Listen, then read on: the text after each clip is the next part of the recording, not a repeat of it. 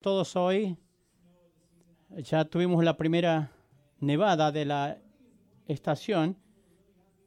Hay gente que está muy contenta y otras que no. Es lo que estoy viendo. Quizás hayan puesto música de navideña ayer por primera vez. Muy bueno estar con ustedes. Si es la primera vez que están con nosotros, estamos en esta serie que se llama Somos Traders Point. En realidad lo que estamos haciendo, estamos viendo la fidelidad de Dios como iglesia para que sepamos lo que somos y, y qué vamos a hacer en el futuro. La semana pasada hice esta observación. Estadísticamente, el lapso de duración de vida es más o menos entre 40 a 50 años. Entre 40 a 50 años de, frutos y fidelidad donde la gente se reúne como comunidad y dicen, este, esto, este es el lugar donde es la iglesia, y se reúnen y Dios comienza a hacer cosas a través de, eso, de esa iglesia. Y luego de estas organizaciones saludables, estos años de escolta, que es como que un despegue grande, pero si uno no tiene cuidado, uno puede comenzar a quedarse estancado, aplanado, porque la, vicia, la, la visión eh, gotea, se, se, escapa, pero la, la misión no. Entonces comenzamos a coger métodos primordialmente en una etapa cuando llegamos a conocer a Cristo, cuando comenzamos a, a coger esas preferencias o metodologías y nos desviamos de la misión y empezamos a con un declive pequeño para pasar y dejamos de pasar la, eh, la batuta a otra, la próxima generación. Nosotros estamos llevamos más de 200 años, lo que significa que el ciclo de vida ha sobrepasado como cuatro o cinco veces de lo normal. Lo que me dice eso es, en nuestro ADN de la iglesia han habido hombres y mujeres que se entendieron que no se trataba de ellos, que tenían que entender cosas muy importantes, que es lo, a, lo que Dios nos ha llamado como iglesia, que nunca va a cambiar. Que, ¿Cuál es el mensaje del Evangelio? Jesús es el Hijo de Dios, la autoridad de Dios, que nunca cambia, pero una de las otras cosas que tiene que cambiar para poder alcanzar a la próxima generación.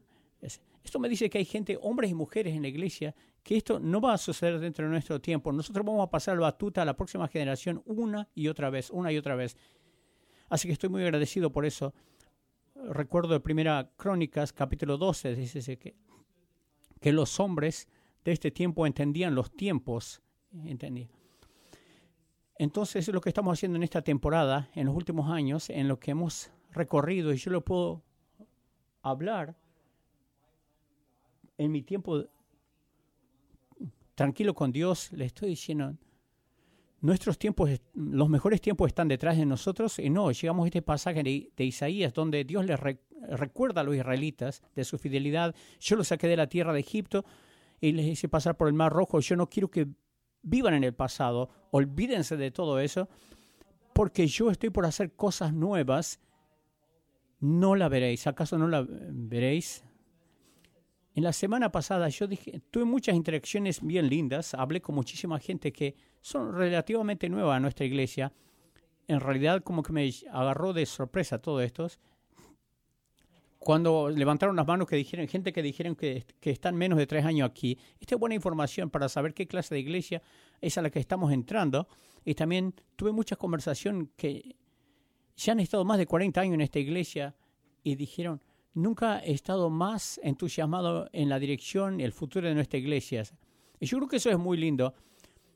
Tengo este sentido que estamos en este, en este espíritu dulce como iglesia yo creo que Dios nos ha podado, yo creo que Dios nos ha enfocado, hemos, nos ha pasado por muchas cosas y estamos en esta temporada donde siento muchos momentos lindos que están comenzando a suceder en nuestra iglesia. Yo no sé si ustedes lo perciben, pero yo sí. Este espíritu dulce, yo estuve hablando con algunas personas en las últimas dos semanas y decía, es un poco extraño, aún en los últimos 15 años que he estado aquí, no estoy recibiendo muchísimos eh, correos electrónicos que son quejosos. Bueno, no estoy diciendo de que yo quiero ser eh, abierto a las críticas constructivas, necesito amonestaciones a veces, pero estoy percibiendo muchísimo, un espíritu muy alentador, algo que está sucediendo en esta iglesia y, y estamos anticipando lo que Dios va a hacer a continuación. Ahora como para subrayar esta serie, donde empezamos la semana pasada, es como algo, un lenguaje interno que utilizamos con el personal, lo llamamos la gran comisión. La semana pasada hablamos de Mateo 28, de la gran comisión, donde Dios le habla a todas las, a, las iglesias eh, centradas en la Biblia, eh, cristocéntricas, les dice que yo quiero que vayan y hagan discípulos en todas las naciones. Nosotros vamos a llamarlo, este es el motor para que esto suceda. Cada uno de estos elementos se encuentran en la iglesia del Nuevo Testamento y en toda iglesia de hoy que está en misión, si ustedes levantan el capot de, de esa iglesia, totalmente diferente de esa de Church Point, ustedes van a ver estos. Quizás tenga diferentes terminologías, pero en esencia es lo mismo. Cada iglesia está tratando de, ayudar a conocer a Cristo a la, gente, marcar unas diferencias a través de, de, la oración, la gran comisión. Yo quiero ayudarles a conocerlo esto. No conocimiento en la cabeza, sino experiencia personal. Si ustedes se, acuerdan del diagrama de Ben, la semana pasada, queremos ser la iglesia de la palabra de, de la palabra de Dios, que está en una misión que está empoderado por el Espíritu Santo y dentro del centro, bien dentro del centro de este diagrama de Ben, esta semana queremos ayudar a la gente a entrar en relaciones que dan vida. Creo que voy a hablar por todo el personal cuando digo esto. Esta es una de las de las cosas más complicadas y más difíciles que les pedimos que hacen, porque la gente puede ser complicada e inconsistente y las relaciones pueden ser difíciles. Cuando decimos que queremos encontrarle un grupo de, que te trae vida, sabemos que nosotros no podemos hacer relaciones para ustedes, lo que podemos hacer es crear, crear ambiente donde sucedan esas, esas relaciones. Grupos que dan vida, no que te quitan la vida sabemos cómo son esos dos tipos de, relaciones, eh, sino esas relaciones que te animan, que, que no estamos tratando de crear un club social. Estos son relaciones que te ayudan a crecer para que te veas más como Cristo.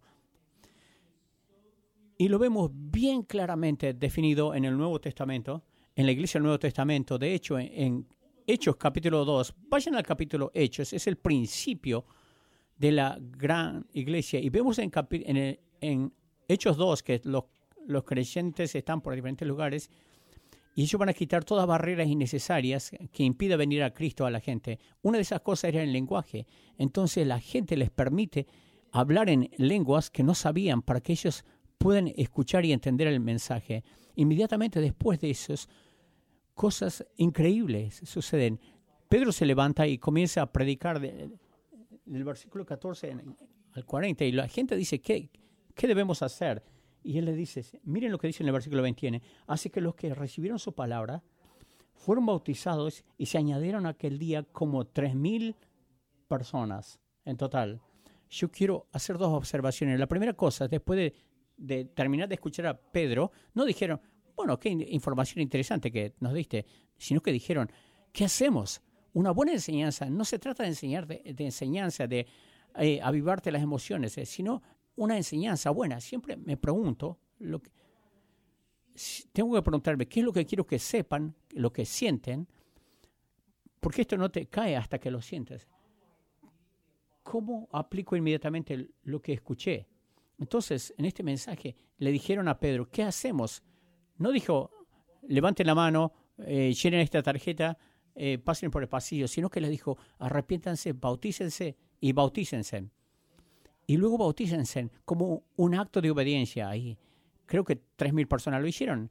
La otra observación que quiero hacer es que la iglesia desde el día número uno comenzó bien grande, un grupo grande de personas. Hablamos del Pentecostés y todas estas cosas. Este es una experiencia de la cima de la montaña para la iglesia. Esto es, en esencia, una noche de adoración, la, noche de los hombres, la noche de mujeres y todo, y, las Pascuas, todo enfrascado en una sola cosa, una experiencia de la cima de la montaña. Esto es lo que necesitamos. De hecho, estuve hablando con el pastor de adoración en el, en el campus del noroeste. Los hombres están empezando a despertarse. Ellos solían quedarse así, de este en esta postura, así tranquilos, pero ahora tenían las manos levantadas y estaban liderando. Así se hace. Yo no sé si, si fue así en esta hora, pero en la anterior hora sí. Una experiencia en la cima de la montaña es fantástico, pero no podemos vivir ahí todo el tiempo. Las cosas no necesariamente crecen en la cima de la montaña donde crece es en los valles. La iglesia tiene estas experiencias de la cima de la montaña, no hay nada malo en eso, pero luego bajan y se asientan en el valle, en el valle y el libro de los hechos lo registra. Miren lo que dice en el, en el versículo 42. Y todos los creyentes perseveraban en la doctrina de los, apóstoles, lo que implica era que era difícil. La devoción perseverar es estar comprometido y se entregaron a cuatro cosas, a la enseñanza de los apóstoles, a la comunión unos con nosotros y en el partimiento del pan, que incluye la comunión del Señor y en las oraciones. En esto perseveraban de manera regular. Versículo 46, y perseverando unánimes cada día en el templo, esto hubiera sido una reunión bien grande, muy similar a uno de los lugares nuestros, Pero no se detuvieron ahí, se reunían también en casas. ¿Por qué? ¿Por qué?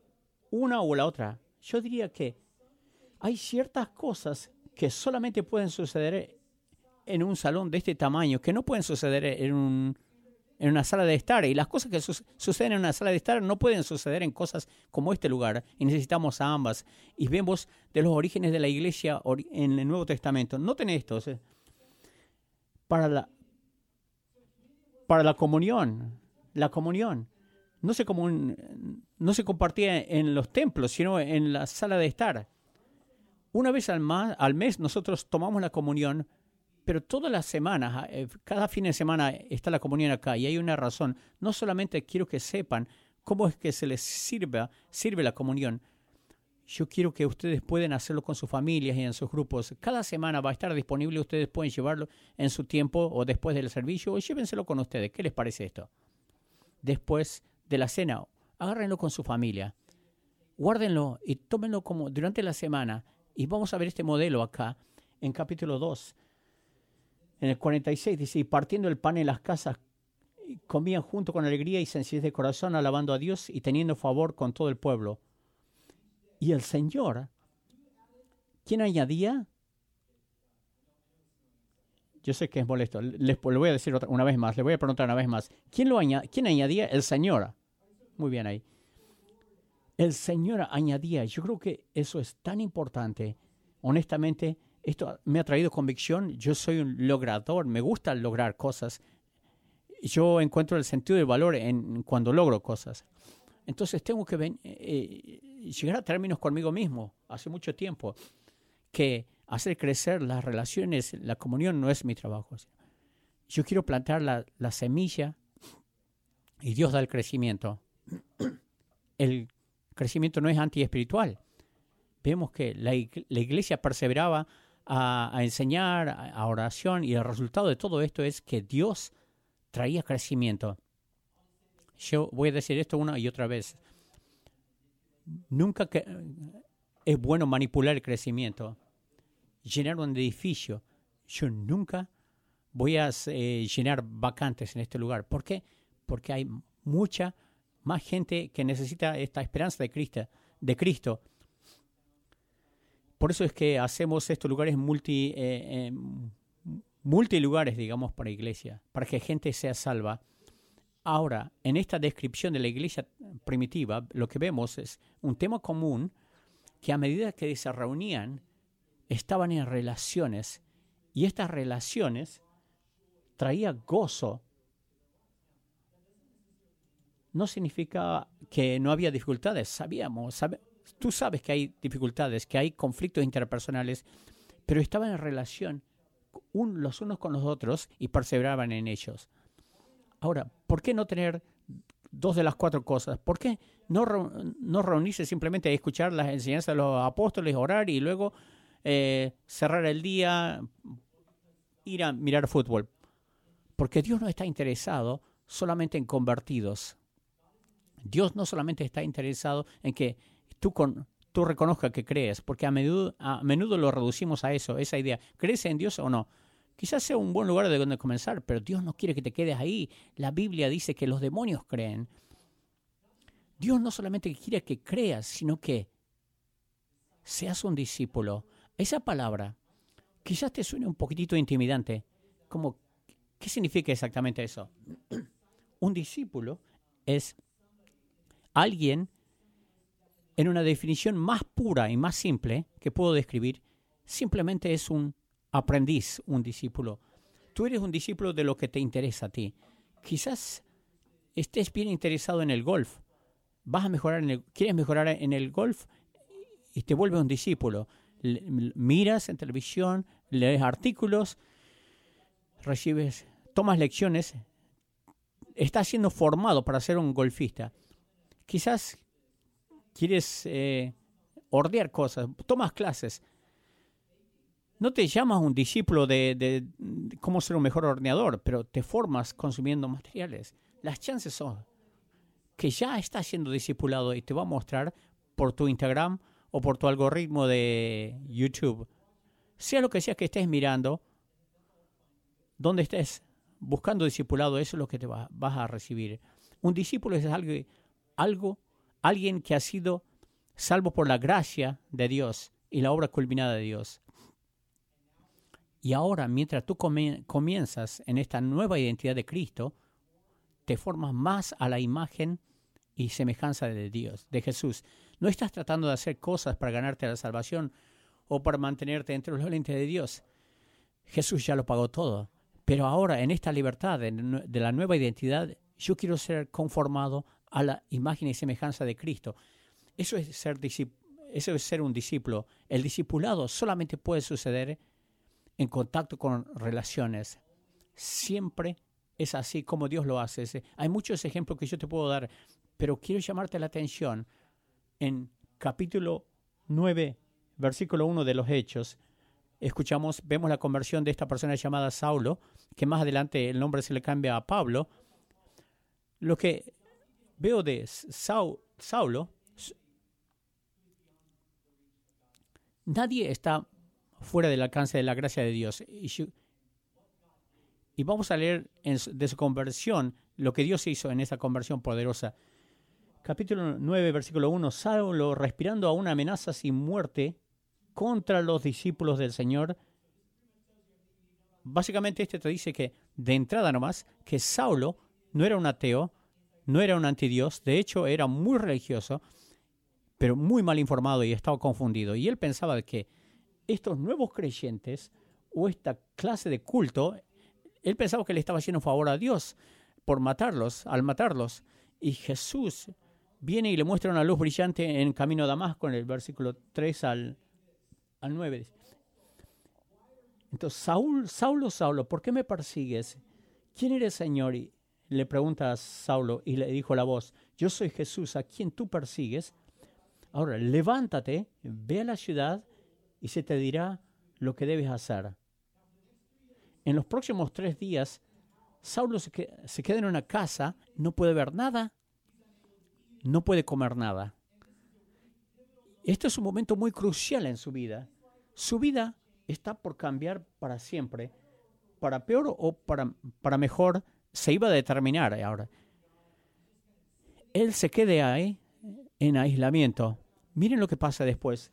En el versículo 10, había entonces en Damasco un discípulo llamado Ananías, a quien el Señor dijo en visión, Ananías. Y él respondió, heme aquí, Señor. Y el Señor le dijo, levántate y ve a la calle que se llama derecha y busca en casa de Judas a uno llamado Saulo. Pregunta por una persona llamada Saulo de Tarso, porque aquí él ora y ha visto en visión a un hombre llamado Ananías que entra y le pone las manos encima para que recobre la vista. Antes de seguir avanzando, yo, quiero preguntarles a ustedes, ¿qué harían ustedes si estuvieran los zapatos de, de, Ananías en las sandalias? Yo no sé de ustedes, pero mi respuesta sería, ¿por qué me estás interrumpiendo el día, Dios? ¿Por qué me pides a mí que vaya a hacer esto? Tú ya lo has cegado en el camino a Damasco, tú ya le has hablado, le acabas de hablar honestamente, esto es lo que me cruza por la mente. Dios, ¿por qué tú no cierras el trato tú mismo? ¿Por qué me involucras a mí? Con la vida de estas personas. Y Ananías esencialmente pudo haber dicho eso, pero miren lo que dice en el versículo 13. Entonces Ananías respondió, Señor, he oído de los muchas de muchos acerca de este hombre, cuántos males ha hecho a, tus santos en Jerusalén, y aún tiene, tiene autoridad de los principales sacerdotes para prender a todos los que invocan tu nombre. Una objeción bastante buena. Escuché de esta persona, escuché que mató personas como yo, y tiene la autoridad para arrestar a gente como yo. ¿Por qué, me quiere, ¿Por qué quieres que yo me involucre en esto? Esto suena como que es un montón de estrés que no necesito en mi vida. Pero en el versículo 15 dice, el Señor le dijo, ve, me encanta eso. Ananías, yo sé que tienes preguntas. Yo te voy a responder las preguntas a medida que vas. Y yo creo que eso es una lección importante. Esta idea de, de seguirle acribillando a Dios con preguntas cuando Dios te dice ve. Y cuando comenzamos a obedecer, cuando comenzamos a movernos, ahí es cuando Dios te responde la pregunta y le dice, yo quiero que vayas porque instrumento escogido me es este para llevar mi nombre en presencia de los gentiles y de los reyes y de los hijos de Israel, porque yo le mostraré cuánto le es necesario padecer por mi nombre. Entonces Ananías fue, entró a la casa y poniendo su mano sobre él las manos, dijo, hermano Saulo, yo quiero que noten esto. Este es su enemigo percibido, se siente intimidado por él, le tiene mucho, le tiene mucho miedo, pero las primeras palabras que le dice es hermano el Señor Jesús, que se te apareció en el camino por donde venías, me ha enviado para que recibas la vista y seas llenas, y seas lleno del Espíritu Santo. Y al momento le cayeron de los ojos como escamas, y recibió al instante la vista, y levantándose fue bautizado, y habiendo tomado alimento, recobró fuerzas. ¿Qué fue lo de Ananía que fue tan poderoso? Nada. Ananías no tenía un superpoder que le permitió hacer que él recobre la vista. El poder yacía en la voluntad de Ananías de, estar, de ir y verlo a Saúl. Y la Biblia nos da ejemplo tras ejemplo de lo que quizás yo llamo el poder de la presencia, donde Dios siempre involucra a otros en tu conversión espiritual y crecimiento. Y Dios siempre quiere involucrarte a ti en el crecimiento de otros. ¿eh? Cuando recién entré al ministerio completo, una de las cosas más incómodas de hacer era ir a, las visitas a los hospitales. Me daban la lista de estas personas que estaban enfermas en los hospitales, que querían que un pastor vaya y ore por ellos, y siempre me, me aterraba, por muchas razones. Era como era introvertido por naturaleza. Entonces ir a ver a gente que no conozco, no me gustan los hospitales aparte. siempre me perdía en los hospitales y siempre era bien estresante. Y era, me sentía egoísta y siempre me quejaba.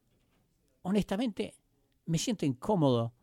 Y, lo principal que me hacía sentir incómodo, no sabía qué decir. Entraba en la sala y esta persona está en dolor, el eh, eh, hay un dolor, un lloro y sentía mucha presión de decir algo profundo y siempre me, sentía que me quedaba corto y nunca me olvidé lo que me dijo este mentor, que cambió totalmente la perspectiva. Me dijo, Aarón, Aarón, el poder no está en lo que vas a decir, el poder se está, está en el hecho de que tú vas a estar con ellos.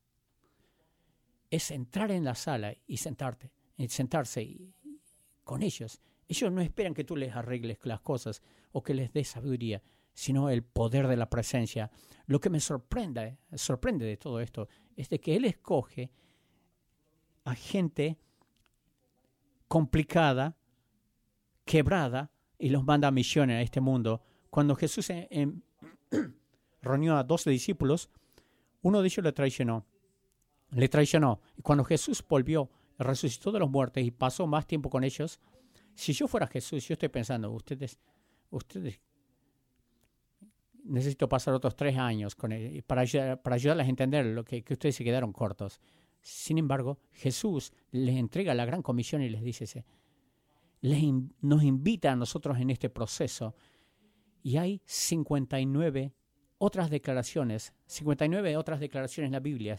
Amaos unos a otros, servíos unos a los otros, exhortados unos a otros, perdonados unos a otros, que no hay lugar para el error. Dios involucra a otros en nuestras vidas, en nuestro crecimiento personal. Tú y yo no podemos hacerlo solo. Y yo creo que a menudo cuando nos deslizamos en esta cosa, en esta cosa, mi, cuando decimos mi fe es algo privado conmigo y Dios, yo no necesito otra gente involucrada en mi vida, porque esto es algo entre yo y Dios. Yo les diría, tu fe es personal, pero nunca es privada. Y Jesús mismo, Él era la única persona sin pecado que haya caminado en la tierra, sin embargo, Él invitó a doce hombres a su vida y le dijo, andemos juntos por unos años.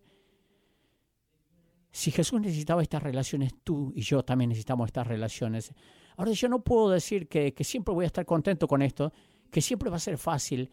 Te estoy diciendo que este es un modelo que vemos en las escrituras una y otra vez. Y como iglesia queremos crear, crear ambientes donde tú te puedas conectar en relaciones con otras personas. Las reuniones grandes, somos buenos en esto. Lo hacemos cada siete días, nos reunimos, sabemos ya de qué se trata. Las reuniones pequeñas, ahí es donde el 40% se pierde esto. 60% aproximadamente está en, en algún tipo de grupo pequeño, que puede ser dos o tres personas, hasta 10 a 15 personas. Nos reunimos durante la semana. Puede ser una casa, en un, parque, en una sala de estar. Nos reunimos ahí no solamente para un estudio bíblico, porque lo incluye también, pero es más de eso. Estás desarrollando estas relaciones donde te vuelves real, te pones vulnerables, dejas que otra gente te hable a tu vida y tú hablas a sus vidas. Hay mucho riesgo en esto. Porque voy a decir esto, la cosa más recompensante en la vida es las relaciones. ¿Están de acuerdo conmigo? Las cosas más difíciles y más dolorosas son las relaciones también.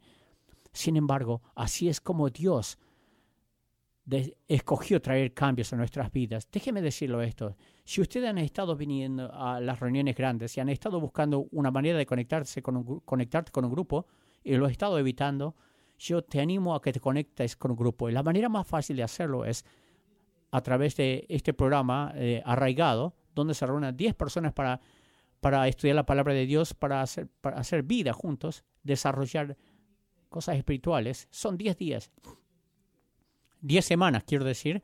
Después de esto, muchos de estos grupos deciden quedarse juntos como grupo. Acabamos de terminar nuestra tercera reuniones de arraigado. Tuvimos 730 personas, 665 personas completaron el, programa. La semana pasada en este campus tuvimos una, una celebración de este programa Arraigados. Tenemos acá unas fotos. La pasamos súper bien en un tiempo increíble.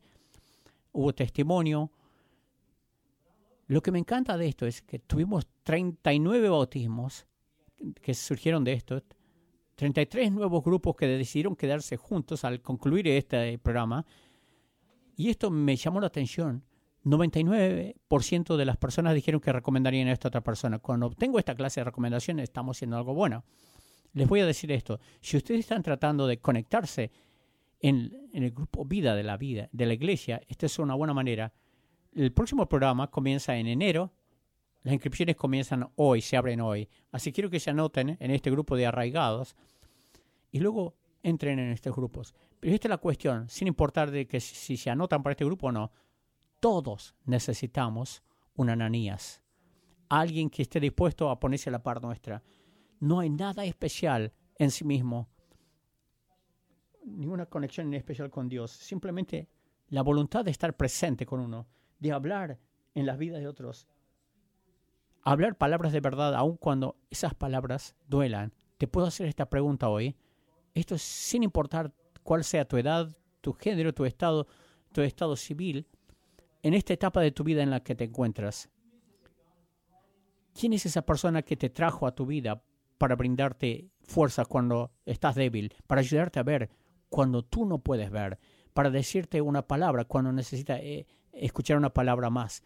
Una de las armas más grandes que el enemigo utiliza contra ti, contra mí, es el aislamiento lo que va a hacer él, lo que él hace nos aísla, nos, es como un juego de ajedrez. Antes de hacer jaque mate, él te aísla primero y luego te saca del grupo. Y cuando vemos, cuando el, pecado entró por primera vez en el mundo, lo primero que sucedió había afectó la relación de Adán y Eva y afectó su relación con Dios. Entonces Dios aparece y le dice, ¿dónde estás? se estaban escondiendo y hemos estado escondiéndonos desde ese entonces. Leí sobre un soldado en la Segunda Guerra Mundial que estaba con su pelotón en, una, en un pueblo ocupado por los alemanes. No mucho. Entonces leí y él se alejó un poquitito del pelotón y se subió a la cima de una colina para ver el paisaje. Y mientras él estaba parado solo ahí, escuchó dos tiros de rifles seguidos por dos balas que aterrizaron a, su pie, cerca de su pie. Él se dio cuenta que estaba en la mira de un, de un francotirador. Salió corriendo con el corazón que le explotaba por el pecho. Esto es lo que dijo el soldado. Yo era una presa fácil arriba. Los francotiradores siempre esperan por alguien que se aleje del pelotón, del grupo. Y eso es lo que sucede en lo espiritual. Yo creo que todos estamos de acuerdo con esto. esto. Estamos viviendo, volviendo a Primera Crónicas 2, Primera Crónicas 12, vivimos en este tiempo bien interesante con un avance tecnológico. En, esta población que explota, lo que hacemos con la tecnología, estamos más interconectados de lo que alguna vez hayamos estado conectados. Y a la vez, nunca hemos estado tan aislados y solos en la vida como lo que estamos ahora. Nos conformamos por ver las historias de las otras personas en Instagram, pero en realidad no nos estamos conectando de una manera que, que brinda vida, que proporciona vida, y nos aislamos, sin mencionar el hecho de que salimos de un tres años, de un periodo de tres años con una pandemia, como que tuvimos que aislarnos, y el enemigo siempre utiliza el aislamiento primero antes de derribarte. Y hay estadísticas bien alarmantes. Esto viene de... El 21% de los creyentes dice que ven eh, que necesitan conectarse con otros para crecer en relación con Cristo. Lo que significa es que el 79% de los creyentes dicen, no, esto es una cuestión entre, mí, yo y Dios. Yo puedo crecer solo con Dios. 65% dice que mantienen sus luchas personales con ellos mismos, se lo guardan para ellos mismos. Había un estudio, una encuesta en la Universidad Yale, dice que 6 de 10 mujeres dice que tienen una relación cercana con otra persona, con otra mujer. 60, 60% dicen que, de las mujeres dicen que tienen esos, pero uno de 10 hombres dicen que ellos tienen una relación cercana con otro. Yo voy a decir esto, las mujeres tienen unas dificultades únicas con ellas, pero en general, al riesgo de hacer un estereotipo, las mujeres son mucho mejores en sintonizar sus emociones que los varones. Los varones tienen, tienen la tendencia a aislarse. Hay una epidemia de soledad en los hombres que nos lleva a adicciones por aislarnos y no saben cómo conectarse. Hay un estudio que se utilizó, que se hizo en Harvard con 700 personas que se los pasó por un periodo de tiempo de nueve años y estaban viendo claves, cómo florecían estas personas en una de las cosas que él dice, Robert Putman, si, tú perteneces, tú no perteneces a ningún grupo, pero decides unirte a uno, quizás puede ser a una membresía de gimnasio o, de, un grupo de correr, tú cortas el riesgo de morir en el próximo año en, la, mitad. Entonces estaba pensando acá, para nuestros grupos, entra en un grupo o muérete. No, le estoy bromeando. Pero como que estaba votando por a, favor de eso. Entonces, Putman está diciendo esto. El aislamiento social es, un riesgo, un factor de riesgo de vida, tanto como el fumar.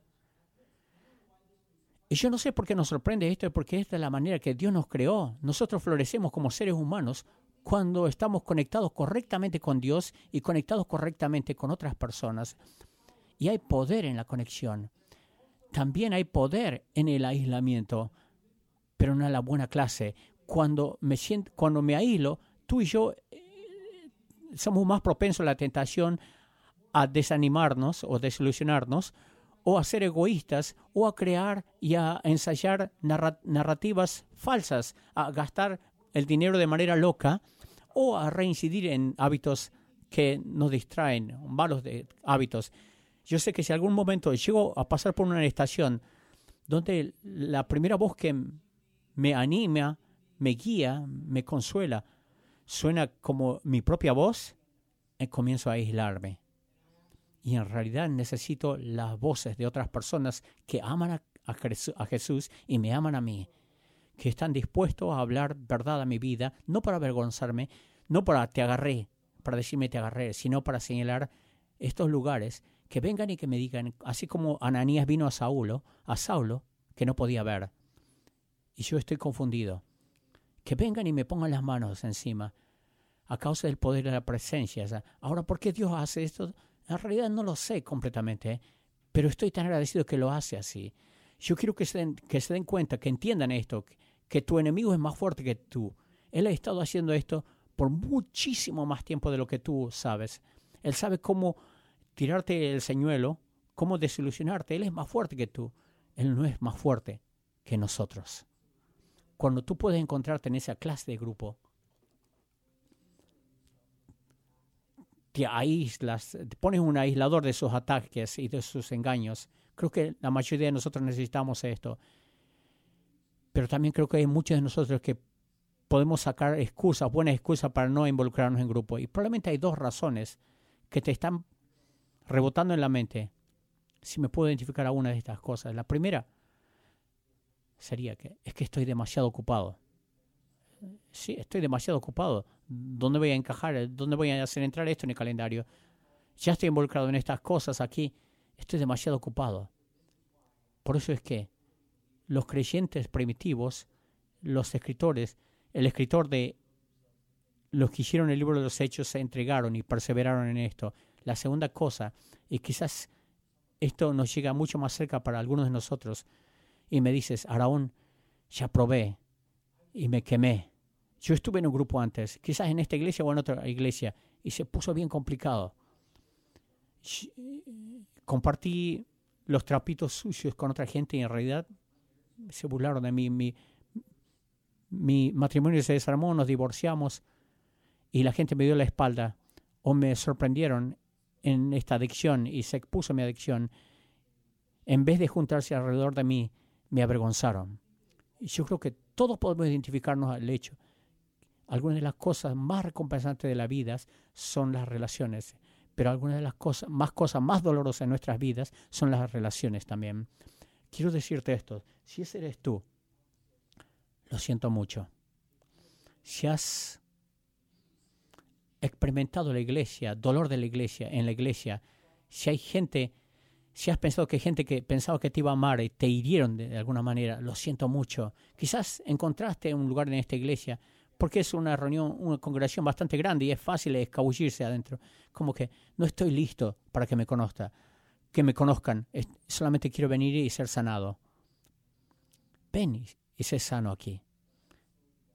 Pero quiero lentamente volver a, invitarte a esta, a esta relación, porque quizás las relaciones te hirieron, pero Dios utiliza las relaciones también para traerte sanidad. El enemigo te va a decir, no, no, no, no, no, aléjate de la mesa, no te involucres en una relación porque te van a herir otra vez. Y Dios te dice, no, yo voy a utilizar las relaciones para traerte más sanidad a tu vida. Al final del día, yo creo que un grupo del que estamos hablando es muchísimo más como una cuenta de jubilación. Si esperas para invertir, probablemente sea muy tarde. Yo te quiero animar a tomar ese paso y quiero terminar con este pasaje de Juan capítulo 13, 34, 35 voy a leer y voy a orar y voy a concluir todo esto. Y vamos a ver en video una historia de un grupo. Juan 13, 34 dice, un mandamiento nuevo os doy, que os améis unos a otros, como yo os he amado, que también os améis unos a otros. Y noten esto en el versículo 35, en esto conocerán todos que sois mis discípulos, si tuvieres amor los unos con los otros. Qué manera fascinante de decirlo. Jesús no dijo nada de, de tener argumentos convincentes o de servir sacrificialmente a otros o tener toda la respuesta para los que son ateos lo que va a probar que ustedes son mis discípulos al mundo va a ser que ustedes se amen mutuamente, genuinamente. Tenemos que ser lo mejor de esto, por lo que Dios ha hecho por nosotros. Padre, venimos a ti. Queremos ser una iglesia que pueda invitar ambientes donde tenemos esta, tengamos estas relaciones que dan vida, es donde se pueden encontrar esas relaciones. Así que Dios hoy, si hay alguien que está dolido, si hay alguien que ha sido herido en el pasado, quizás están tratando de sanarse de una relación que se desmoronó, te pido que tu Espíritu Santo les encuentre en el asiento donde se encuentran ahora y comiencen ese proceso de sanidad. Y quizás se abra una puerta y digan, ¿sabes qué? Creo que vale la pena darle otra oportunidad. Me tengo que involucrar otra vez en las vidas de la gente. Así que Padre, te agradecemos que no, no nos dejaste esto para nosotros solamente, trajiste a hombres y mujeres a nuestras vidas cuando lo necesitamos, para que nos ayuden a ver cuando no podíamos ver, para que nos aliente cuando no teníamos aliento, para que nos levante cuando estábamos abatidos. Te lo pedimos hoy en el nombre de Jesús. Amén.